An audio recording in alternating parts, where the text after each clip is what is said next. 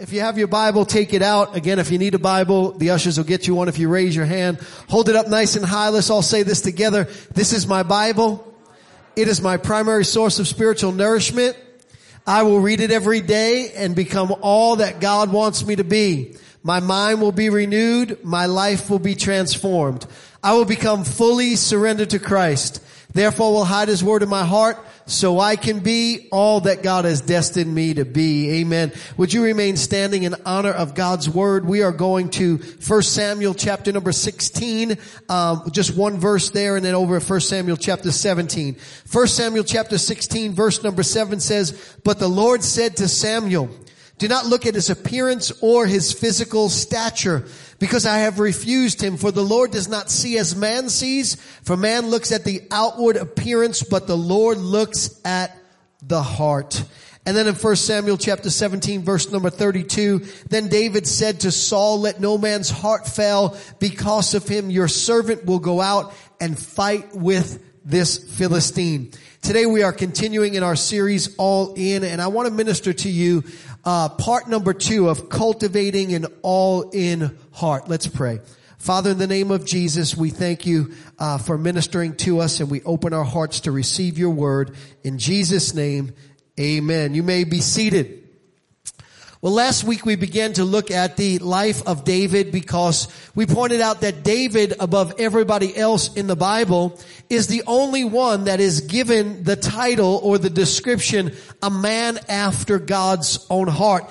It's not Moses, it's not Abraham, it's not Elijah or Daniel or Esther or Ruth or any of the Bible greats, but David is called a man after God's own heart. And when we talk about David, we usually remember the kind of highlight story of David's life, which is when he took the 5 smooth stones and a slingshot and defeated the giant named Goliath. And when we hear about the story of David and Goliath, just the mention of it kind of causes the adrenaline and the confidence to begin to kind of pump through our blood a little bit. I like to think of David as the Rocky movie of the Bible. You hear the story, you read the story, and you start hearing the eye of the tiger. You start swinging in the spirit. You know, David gives us that confidence in God. But if you and I are going to be like David, we have to get some spiritual stones, if you will. David took 5 from the brook, but we have to get some confidence. We have to get some godly moxie. We have to have a godfidence or a confidence that God is going to deliver us from whatever it is that we face in life. And when I contemplate the story of David, I'm not impressed with the fact that David won, because if God is on your side, who can be against you, right? So I'm not impressed with the fact that David won.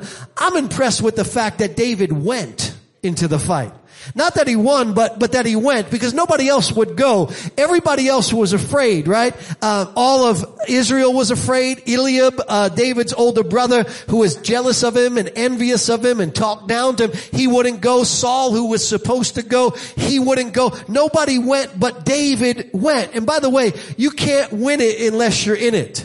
A lot of times we're expecting God to just do stuff for us, but can I tell you, unless you go, most of the time it remains a no. You gotta step out. You gotta go into the battles. You gotta be willing to fight where God says to fight. And so I'm not impressed with the fact that David won, but I am impressed with the fact that David went. And by the way, 100% of the time that you stand on the sideline, you will not receive victory, right? Sideliners never receive the crown of overcoming in life. They never accomplish the things that God has called them to accomplish. You gotta get in the fight. And so why was it that David was willing to go where nobody else would?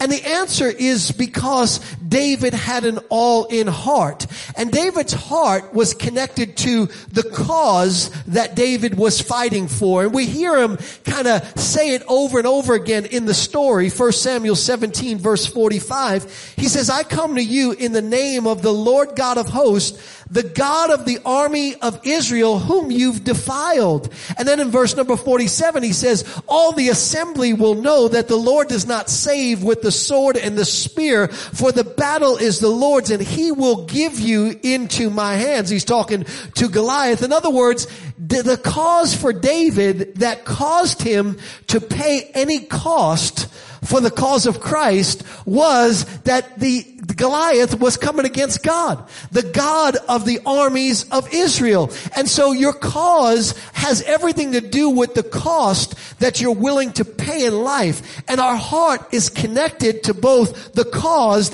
and therefore is willing to pay the price. And David had this heart that was all in. And when your heart is all in, God will use you in ways that he will not use other people. David was selected over people who were older, superior, wiser, stronger, and more qualified. When your heart is open, or when your heart is all in, there are all sorts of doors that God will open for you in your life. Matter of fact, the scripture specifically tells us that God is looking for people whose hearts are all in. 2 Chronicles 16 verse number 9 says, "For the eyes of the Lord run to and fro throughout the whole earth, to show himself strong on behalf of those who are really qualified." That's not what it says, right? Those who have trained real hard. That's not what it says. Even though all that's true, but whose heart is fully devoted or loyal to him. It's when your heart is all in that God will show himself strong through you and on behalf of you. And so last week we began to talk about, how does God cultivate in us an all-in heart? How can we cooperate with God to have an all-in heart? And I gave you three things. The first one was how you handle rejection. We're not going to go over it again, but the second one was how you handle success. And the third one is how you steward the gifts that God has given you. And so if any of those things kind of tweak your interest, go back online, get the message, press rewind, and listen again. But today I want to give you 3 or 4 new ways that God cultivates an all-in heart in us. And the first one is how we understand our identity. Did you ever notice how many identity assassins came against David on his way to the throne? His father wouldn't call him in. He didn't think he was king material. His brother, when he came out onto the battlefield, said, "Who have you left those few sheep with? I know why you're here. You're arrogant. You're prideful. You just came here to check things out, stick your nose where it doesn't belong." His brother tried to assassinate his character. Basically, he was saying, "You're arrogant. You're insignificant. You're full of pride. There's nothing more to you than a mere shepherd boy." His father was basically saying, "You know what? I don't see kingly success in you." But then he gets before Saul, and you remember what Saul said to David? "You're not able to go against this Philistine and fight with him. For you're a youth." He's a man of war ever since his youth. In other words, you can't, you're not able, you'll never be. All of the identity assassins. What the identity assassins do is they ask the question, "Who are you?" And then they give you the answer. Then they fill in the blanks. And the enemy does that with us, doesn't he? He'll kind of challenge, "Well, who do you think you are? And what makes you think you're capable? And what makes you think that God will use you in this way?" The identity assassins abound. And then not only was it his father, not only was it his brother, not only was it the king, but it was also Goliath. When he got onto the battlefield, Goliath said this to him. And when the Philistines looked about and they saw David, or the Philistine looked about and saw David, he disdained him, for he was only a youth. He was ruddy and he was good looking. So the Philistine said to him, "Am I a dog that you come to me with sticks?" And the Philistines cursed David by his God. "Who do you think you are? Look at you, you're just a kid. Look at you, you're just a pretty boy. Look at you, you just play with sticks. What makes you think God can use you?" Over and over again, the identity assassins came to David to stop him from fulfilling his destiny. They told him that he was illegitimate and unloved. They told him he was arrogant and full of pride. They told him he was a shepherd boy and not a king. They told him he was a kid and not a man, a never will be, and a not good enough. The identity assassins will always try to stop you from fulfilling your destiny. They did it with Jesus, didn't they? You remember what happened with Jesus when he was in the wilderness and he got tempted by the devil?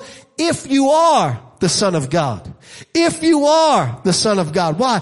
The identity assassins are trying to assign to us an inferior identity in our heart so that way we will never fulfill our assignment.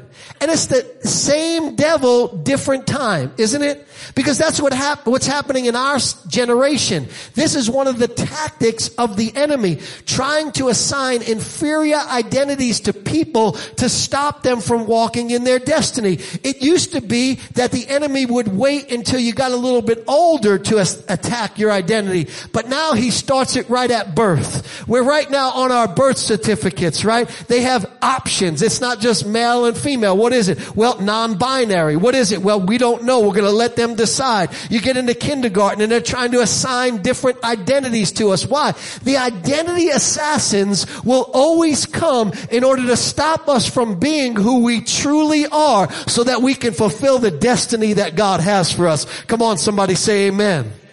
That's what's happening. But what I love about David is David knew who he was, right? When his father overlooks him, the oil from Samuel's horn validates him. When his brothers criticize him, the text says that David turned from him. When Saul said, "You're just a kid," David said, "Yeah, but I killed a lion and a bear." And when Goliath tried to put an inferior identity on David, David said, "The Lord will deliver you into my hand. I'm going to strike you down, and I'm going to take your head from you." What was David saying? You may not think much of me, but I know who I am. And here's what we have to understand. We have to allow our identity to be assigned by God himself. And the greatest identity that you can ever take on is that you are a child of God. And when you know that you're a child of God and you have that sealed in your heart remains all into God. Because if the enemy can get you to think something other than who you are in your heart, he can destroy your destiny. That's why the Bible says in Proverbs 23:7, "For as a man thinketh in his heart," not in his head, but in his heart. See, what the enemy wants to do is he wants to put an inferior identity on the inside of you, because if you don't really know who you are, you will go the rest of your life dealing with that wound and trying to cover it up, and you will never be what God has called you to be. But if you ever know who you are, that you're a king's kid and a more than conqueror, that you're the head and not the tail, that you're anointed for the assignment and filled with the power of the Holy Ghost, if you know that you're an heir and a joint heir with Jesus Christ, a representative of God and an ambassador of heaven, an extension of the Father and a partner with God, a victor and not a victim, separated and set apart, called for such a time as this, made in the image and likeness of God, a masterpiece of God, gifted and graced for whatever it is that God created you to do, a valuable son or daughter of God that has been bought with the precious blood of Jesus, and most of all, a child of God. If you realize that you are a child of God and you allow that to be the identity assigned in your heart, there's nothing that you can't ever do. And David's heart was fully sold out to that. He said, "I don't really care what they say about me. I don't really care what they think about me. I know who I am." How did David know who he was? He immersed himself in God. You see, if you don't immerse yourself in God, you'll never know that you know that you know who you are. See, everything begins to get warped in our life as we walk away from the Lord, as we don't spend time with God. And David immersed himself with the Lord in those times when he was tending the sheep, when it was just him and the sheep and he had nobody to talk to. Sometimes you ought to consider yourself blessed when you have nobody to talk to, because it'll force you to talk to God. It'll force you to spend time with God. I think sometimes we have too many options, right? We pick up the phone, we tell this one about our problems and that one about our problems. And then if we don't like the answer they got, we find somebody else. And, you know, somebody asks, "How are you doing?" And we look at it as an opportunity to just tell them all about what's going on in our life. We talk to too many people. You know, I love having people around me, don't get me wrong, but I love it when it's just me and God, because when it's me and God, there's a holy exchange that takes place where I speak to God and God speaks to my heart and he assures me on the inside, just like he wants to do for you, that I'm his child and that nothing can stop the destiny that he has for me if I immerse myself in him. David always rebuffed or rebuked anybody who tried to put a different identity on him. He got before Saul. He said to Saul, he said, "Listen, I'll go out and fight the giant." And look at what Saul says. He says, "Go ahead and take take my armor. And David says, I can't work with these. 1 Samuel chapter 17, verse number 39. Because I have not tested them. And David took them off. Translation, this isn't me. I don't need to change what I look like on the outside because I'm comfortable with who God created me to be. I'm happy to be me. I don't need to try these on because I don't want to be you. I'm happy being me. I am David. I am anointed for the assignment. I am hand selected by God to be the king. This is who I am. I am who God said I am, not who my father said I am, not who my brother said I am, not who you say I am, not who Goliath said I am, but who God says I am. I can't put these on because that's not me. I'm not you, Saul. I'm David. We need to be comfortable with who God created us to be. You're a child of God. You're not a mistake. You're a child of God. You're not inferior. You're a child of God. You're not below. You're a child of God. You're not defeated. You're a child of God. You're not barely making it by. You're a child of God. You're not somebody who never can. You're a child of God. And we need to get that in our spirits because that's what keeps our heart. We're a child of God. And if I know I'm a child of God, I know my Father's always watching out for me. I know my Father's always looking after me. I know that if his eye is on the sparrow, I know he's looking out for me. I know if he can take care of the lilies of the field and clothe them in ways that Solomon never was, I know that he can take care of my needs. If I'm a child of God, if I see myself that way, my heart is all in every situation. Second thing that God does to cultivate an all-in heart in us is how familiar we are with our covenant. David says, I'll go. Saul says, you can't because you're just. And David responds and he says this, 1 Samuel 17, verse 36. Your servant killed both a lion and a bear, and this uncircumcised Philistine will be as one of them, seeing he has defied the armies of the living God. Now, when I read this, when I first started reading the Bible, I thought this is weird. Who calls somebody an uncircumcised Philistine? Right? Imagine yourself, you're on the playground and you're talking smack to one another, right? You're talking smack. You're so ugly, your mom makes you look in the mirror just for punishment, Or you're so fat when you're at the beach, a whale swims up to you and starts singing, we are family. You're so dumb that you think that a quarterback is a refund, you're talking all this kind of smack. And then you got David, right? Here comes David. And David's like, come on, jump, you uncircumcised Philistine. What? What in the world is going on? Well, see, circumcision or lack thereof was a sign of covenant or lack of covenant in the Bible times. And covenant was a big, big deal to God. Matter of fact, Psalm 89 verse number 4 says, my covenant will I not break, nor alter the word that has gone out of my lips. Covenant was a big deal to in Bible times to God and to the people who lived in Bible times. They had an ever-living, ever-present understanding of what it meant to be in covenant.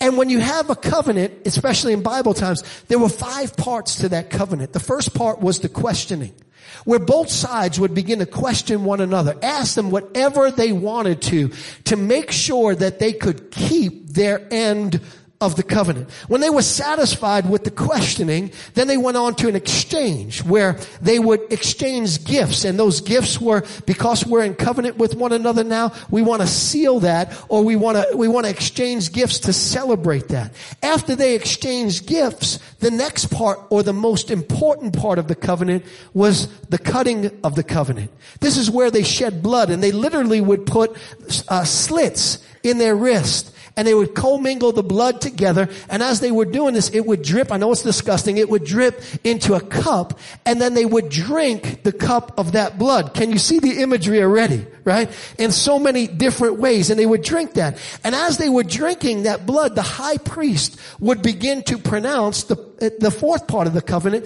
the blessings and the cursings. And he would begin to pronounce over them as they were cutting that covenant and drinking that blood. He'd begin to say, now all of these blessings are yours as a result of being in this covenant. And then before they stopped the blood portion of the covenant, he would then pronounce the cursing. And he would say, if you break this covenant, you break it at the expense of your own life. And then after that, the fifth part of the covenant was what was called the longevity part of the covenant. And this is where they, after they cut the covenant, they would plant a tree. And the reason why they would plant a tree is because trees are supposed to, live for long, long periods of time. And if there weren't any trees around, they would stack stones. And so this was how they made covenant in Bible times. Now let me just show you how that relates to our covenant, by the way. The questioning was the first thing. God looked over eternity past. And he looked at you and I, and he realized our frailty and our human faults, and he realized that we would never be able to uphold the covenant. And so instead of him cutting the covenant with us for us, he cut the covenant with himself on our behalf. He questioned himself. He said, will you do anything that it takes to uphold this covenant? And he said yes to himself. That's why God the Father and God the Son, God and God, they cut the covenant together. They questioned one another. The exchange was when Jesus got all of our horrible things and we got all of Jesus's good things. Amen. 2 Corinthians 5:21. For he made him to be sin for us who knew no sin, that we might become the righteousness of God in Christ Jesus. Here's the exchange. Jesus gets all our trash. We get all of heaven's treasure. Jesus gets our sins, we get his sanctification. Jesus gets our unholiness, we get his righteousness. Jesus gets our punishment, and we get his place with the Father. The exchange went in our favor. But then there was a cutting of the covenant, wasn't there? Jesus' blood was spilt for you and I. It was spilt in the garden when he sweat drops of blood. It was spilt as he was being crucified on the cross. And it was spilt as the Roman soldier stuck that spear into his side. And when his blood was spilt, all heaven was pronouncing every blessing that has now been sealed by that covenant. All heaven was shouting out, healing is now yours. Prosperity is now yours. Wisdom is now yours. Victory is now yours. Peace is now yours. Joy is now yours. Every promise, over 700 of them being pronounced over the cutting. But then there was the cursing part. And can I tell you the good news? You know who the curse was pronounced on? Not you and I if we break the covenant. Matter of fact, Jesus said, they're going to break it. So guess what I'll do? I'll take the curse of breaking the covenant in advance. And listen to what the Bible says in Galatians chapter 3, verse number 13. Christ has redeemed us from the curse of the law, becoming a curse for us. Cursed is everyone who is hanging on a tree, that the blessings of Abraham might come on the Gentiles through faith. What is the Bible talking about? He took the curses. He took in advance us breaking the covenant so that we can stay positioned to receive all of the blessings of the covenant. And did you notice where he did it? He did it on a what? On a tree. Why? Because his covenant is for 1,000 generations, right? My covenant will I not break, the scripture says, nor alter the things that have gone out of my mouth. Jesus cut a covenant with you and I. And by the way, I know it's Valentine's Day. You know marriage is the same kind of covenant. The exchange. Will you take so-and-so to be your lawfully wedded husband, wife, in sickness and in health, till death, for better or for worse, until death do you part. What's that? That's the questioning. In other words, when life comes, right? And you are tried and you are pressed in every way. Are you able to withhold? Are you able to stand fast in that covenant? And if the answer is yes, if both people say yes, now we exchange gifts. What are the gifts? Those are the rings, right? And then after we exchange the rings, what do? We cut the covenant. That's the honeymoon, right? Where the covenant, I know it's not cut like it should be cut today because everybody cutting covenant with people who they shouldn't be in covenant with before they're married to them. But on the honeymoon, you are supposed to cut covenant. That's where blood is supposed to be exchanged, so that is ratified and so that is sealed, right? And then after that, there are the blessings that are pronounced. Now, what's mine is yours and what's yours is mine. We share everything together. I don't know what's up with these people who they keep their money separate. That's my money, that's your money. I spend my money, you spend your, but I just give you a little this and you give me a little. No. Wait a second. We're in covenant with one another, ain't you? Guess what? Everything I have is yours.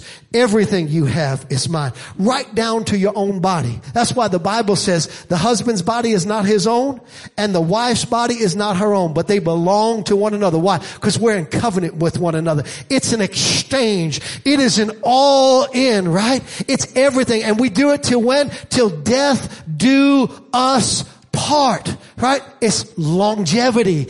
It's forever.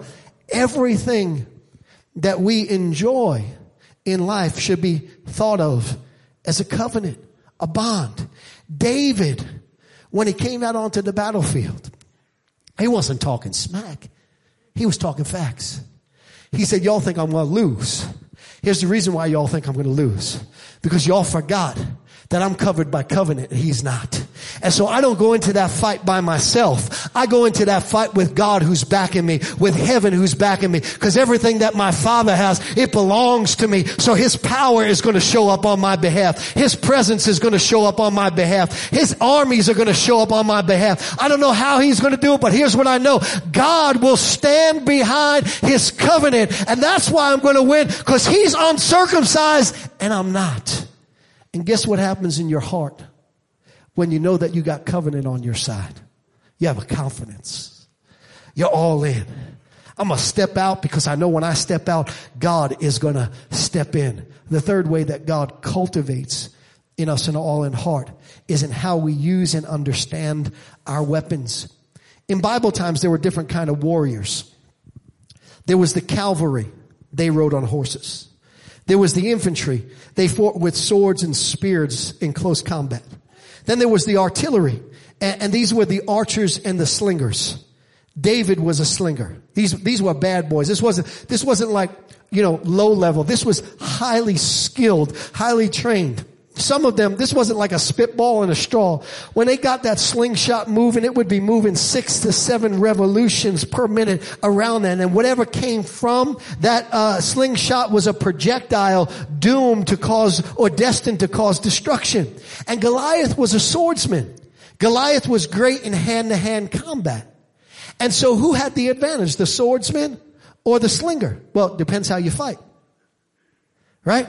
Depends how you fight. If you fight up close, Goliath's going to win. But if you fight in where your weapons are skilled at, then David was going to win. And it just so happened that Goliath was in the valley. And in order to get to the fight, David had to come running down from the hill. So guess what God did? He set it up for David because he put him at a distance where David could use his weapons the right way. And so as David was running toward him, David didn't wait till he was close. David was running toward him and he threw that thing and God took over from there. By the time he got to where Goliath would be good hand to hand, Goliath was already disarmed. Why? Because he used his weapons right, because he understood his weapons. And see, what we need to understand is God has given us mighty weapons for the pulling down of strongholds. And what the enemy tries to do is he tries to get us to fight on his level. He beckons us to the fight through bitterness and through unforgiveness and through holding out on God and through not being faithful to the spiritual disciplines that we are supposed to, and all the things and tit for tat and all these things that we do in the natural. And when we fight on the enemy's level, guess what? He kills us. But those of us that understand, we don't have the same weapons that the world has. We have spiritual weapons, mighty weapons for the pulling down of strongholds. We don't allow the enemy to cause us to fight at a low level. Instead, we fight with the weapons that God has given us. We fight with the weapon of the word that God watches over, waiting to perform it. We fight with the weapon of praise that causes our God to inhabit the scenes. We fight with the weapons of prayer that kills the enemy before we even get close to the enemy. We fight with the weapons of generosity that causes an increase to come back into our life. We fight with the weapons of faithfulness that causes God to entrust us with more. We fight with the weapons of forgiveness, which causes our hearts to be clean. And here's what God is saying to us. If we are ever going to have an all-in heart, we got to fight with the right weapons instead of getting pulled down here. And you see, that's what the devil will always do. He tried to do it to Jesus, didn't he? He said, if you are the Son of God, then do this. Fight down here. Jesus said, no. I don't ever stoop to your level. Whenever we get carnal in the way that we handle situations, we are stooping to the enemy's level. We are fighting him in hand-to-hand combat when God has made you a slinger. It's time to start slinging the word. It's time to start slinging some praise. It's time to start slinging some generosity. It's time to start using your weapons. And when you use your weapons, that way there is a confidence that comes in your heart. There is an assurance that is in your heart.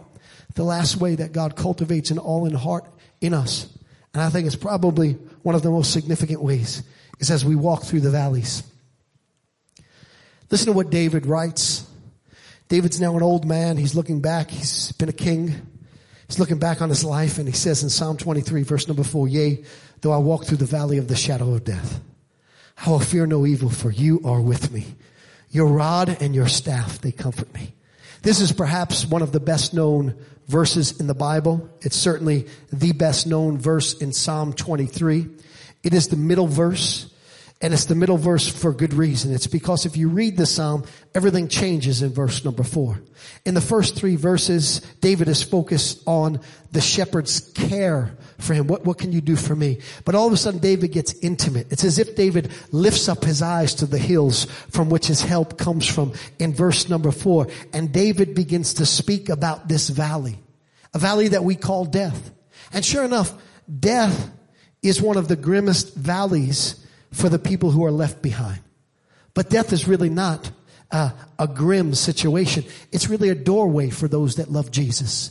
It's a valley that leads them to the highest of highs. It leads them to the place that God has prepared for us called heaven. And when we come to verse number 4 is literally a valley that leads them to a high place. Because look at what verse 5 says. It says, "You prepare a table for me in the presence of my enemies." Well, what's a table? A tableland in Bible times was the place that the shepherd would take the sheep during the hot summer times. He would take the sheep from the homestead all the way up to a tableland, which was a flat piece on the top of a mountain. And before the shepherd would ever take the sheep to these tablelands, he would go out a great few months before, and he would search out the place that he's ultimately going to take his sheep. And he would prepare that place. And he would make sure the grass was green, and he would make sure there was water nearby, and he would make sure that it was free of insects and bugs and all kinds of dangers, and he would prepare that place. Remember what Jesus said, "I go to prepare a place for you." Death is the doorway to the ultimate place that God has prepared for us. But even here on earth, valleys are the doorways to the destinies that God has prepared for us. And so that's what the shepherd would do to get there. The only thing was, in order to get to the mountaintop, you had to go up through the valley.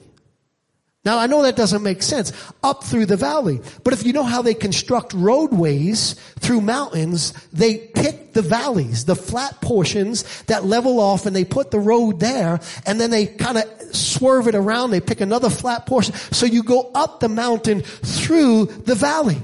And even though this was a place that was often dark, these valleys, because the mountains were on either side, and sunlight wouldn't often hit them, they were also the places where the most vegetation was during this trek. They were well watered. Predators were all around. There were dangers of mudslides and rock slides. And so the sheep had to stay really close to the shepherd. And the shepherd would lead them through these valley experiences and these valley times in order to get them up to the tableland. And in order to get them up there safely, the shepherd had to use his rod and his staff. And the rod of a shepherd was a stick that was carefully crafted to the shepherd's size and strength. And a shepherd, before they became a shepherd, would practice with their rod so they could throw it with speed and accuracy. And the rod was used for two reasons. Number one, to kill predators that were attacking the sheep. And so if the sheep were grazing in the field, then the shepherd was watching. And here came a predator. As the predator pounced, the shepherd would take that rod and whiz it through the air. It was like a projectile that was flung with such speeds. By the time it hit that predator, the predator would be killed before it got to the sheep. But the second way they would use the rod is to prod the sheep that were stubborn. If the sheep needed to be disciplined, they would gently use the rod. Do you know what the rod is? The rod is the Word of God. With the Word of God, that's how we disarm the enemy. With the Word of God, that's how God corrects us to keep us from going off track. But then he would also use the staff. And the staff was carefully crafted to care for the sheep. That's why it had a big hook in it. And what they would do with that staff is a couple of different things. First of all, if the sheep began to wander, the shepherd would grab the sheep with the staff to bring it back into intimacy or communion with the rest of the flock. But then also, if the shepherd loved that particular sheep, he would use the rod to pull that sheep close to himself. And a lot of times on long walks, if the shepherd had a sheep that he liked the most, what he would do is he would lay that staff right on the side of that sheep to let them know, I'm here, the whole, sort of like holding hands, if you will. And they would walk together. And you know what the staff is? The staff is the Holy Spirit. The staff is the comforter. The staff is the one who keeps us close to Jesus, keeps us close to the things of God. And as they were going through these valleys, they would develop these experiences with the shepherd that would keep their heart knit to the shepherd. Because as the shepherd moved them from a mudslide, and as the shepherd moved them out of the way of a rock slide, and as the shepherd brought them to places during the hot summer that had water in it and grass in it, all of a sudden they began to form an allegiance, a loyalty to that shepherd. Do you know what happens in the valley seasons of life? As God delivers us, and as we walk with God through sickness, and as we walk with God through disease, and as we walk with God through financial hardship, and as we walk with God through family trials, and as we walk with God through hard circumstances here in this world, and as God is with us the whole step of the way, something happens in our heart. All of a sudden we realize just how much He loves us and just how dependent we are on Him, and our heart is knit to Him. It's in the valley experiences of life that God creates an all-in heart in us, where we realize that it's truly in You that we live and move and have our being. God wants our hearts. He wants them to be all in every single way. That's how God cultivates a all-in heart.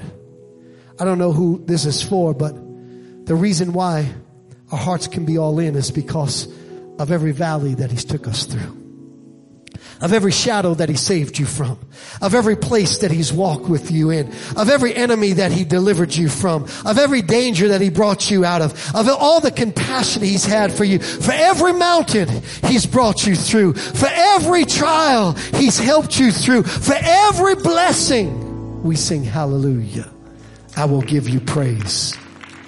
That's where your heart is made, in those moments. God is looking for all in hearts.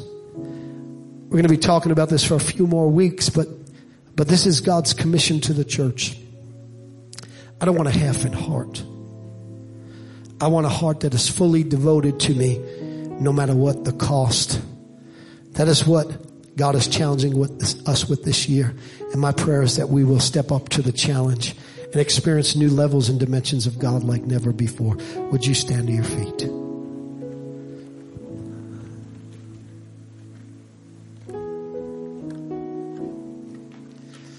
Father, like David prayed, create in us a clean heart. Renew a right spirit within us. Take not away Your Spirit. Cast us not away from Your presence. Lord, help us to be fully devoted to You in every way. Would you join me in prayer? Every head bowed and every eye closed.